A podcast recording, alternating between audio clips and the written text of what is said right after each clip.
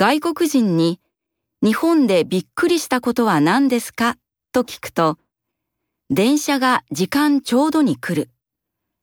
自動販売機がたくさんある。などの他に、ポケットティッシュを無料でくれると答える人が多い。日本では1960年の終わり頃から多くの人に何かを知らせたいときに、このやり方がよく使われている。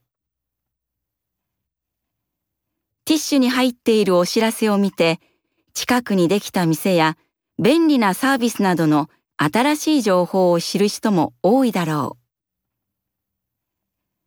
う。インターネットを使えばもっと簡単に、そして安く多くの人に情報を伝えることができる。しかし、ポケットティッシュは使い終わるまで何度も見るので、店の名前やサービスなどを覚えてもらいやすい。お金も時間もかかるが効果があるやり方なのだ。